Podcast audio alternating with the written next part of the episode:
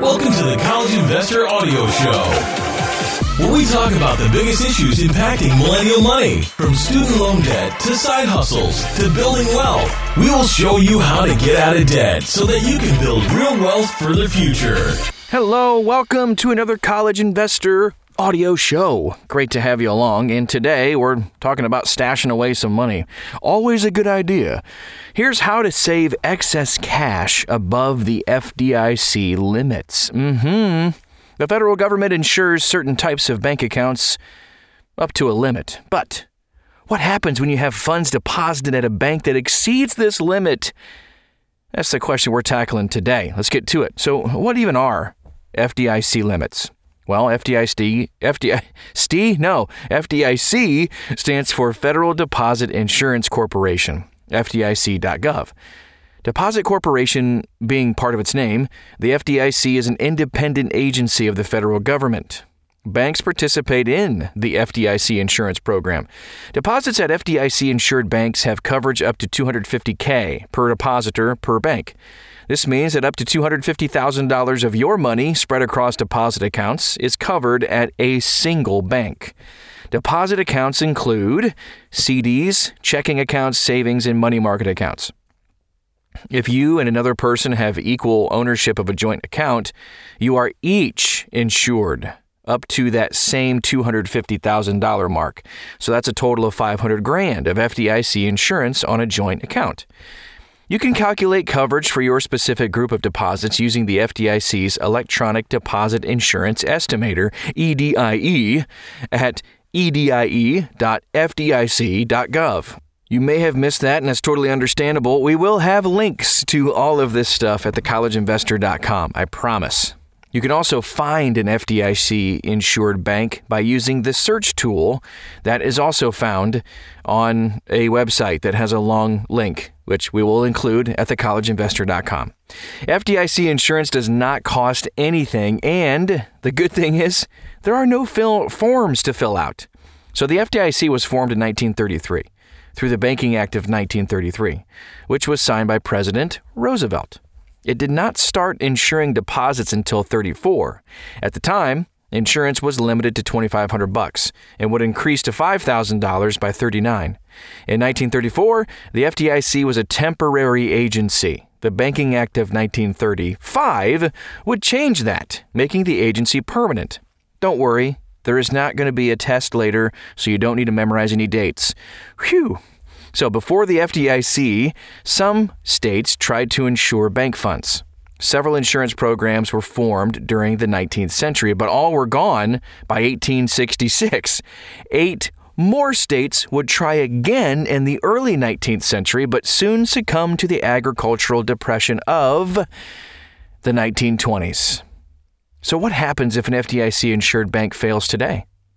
In that case, the failed bank's deposits are transferred to another FDIC insured bank.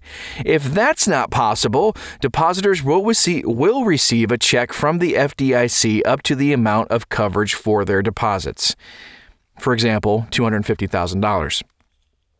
So this raises the question. What happens if you have more than 250,000 in checking and savings? So let's say you have 200,000 in each account type. 150 of the 400,000 is not FDIC insured. Certainly, you can deposit as much money at a single bank as you want, but once you go past 250,000, you lose that insurance. Now, let's go over a few ways to get around this $250,000 limitation. If you have more than 250,000 in deposit funds and want coverage on the entire amount, you can split that across several banks. Remember, FDIC coverage is per depositor per bank. Going this route can be time consuming, both in getting started and maintaining everything, but you'll receive statements from each bank in which you have funds deposits. Um, additionally, multiple bank logins will be required. There is a simpler method, though, for spreading of funds across banks. It's called CDARS, or Certificate of Deposit Account Registry Service. CDARS.com. CDARS is a network that splits CD deposits across multiple FDIC insured banks. You'll receive one statement instead of a bunch of them. It makes the whole task of, de- of depositing more than $250,000 and keeping FDIC insurance a whole lot easier. CDARS is limited to CDs, though. While CDARS doesn't charge a fee, the CD rate you receive will be a little less than the equivalent market rate. However, for the convenience that CDARS provides, it's going to be worth it. What is DIF or DIF? It stands for Depositors Insurance Fund. You can find it at difxs.com. It has been around since 1934. DIF is similar to FDIC insurance, where FDIC is limited to 250,000. DIF covers any deposits above the limit. Pretty cool.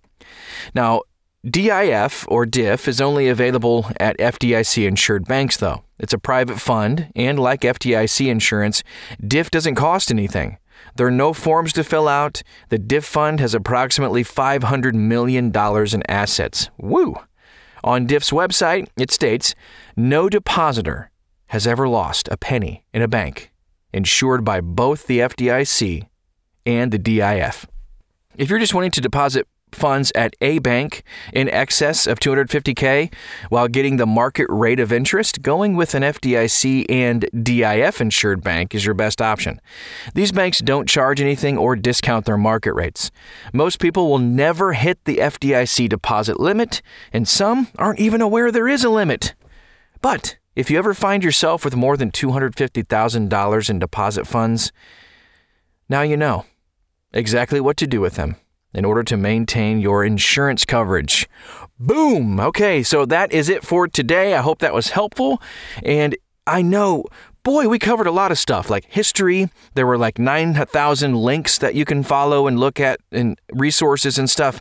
You can find all of it at thecollegeinvestor.com. Search for this how to save excess cash above the FDIC limits. And you'll find the article and all the links and everything you need to know. Thanks again for stopping by today, and we'll talk to you again very soon.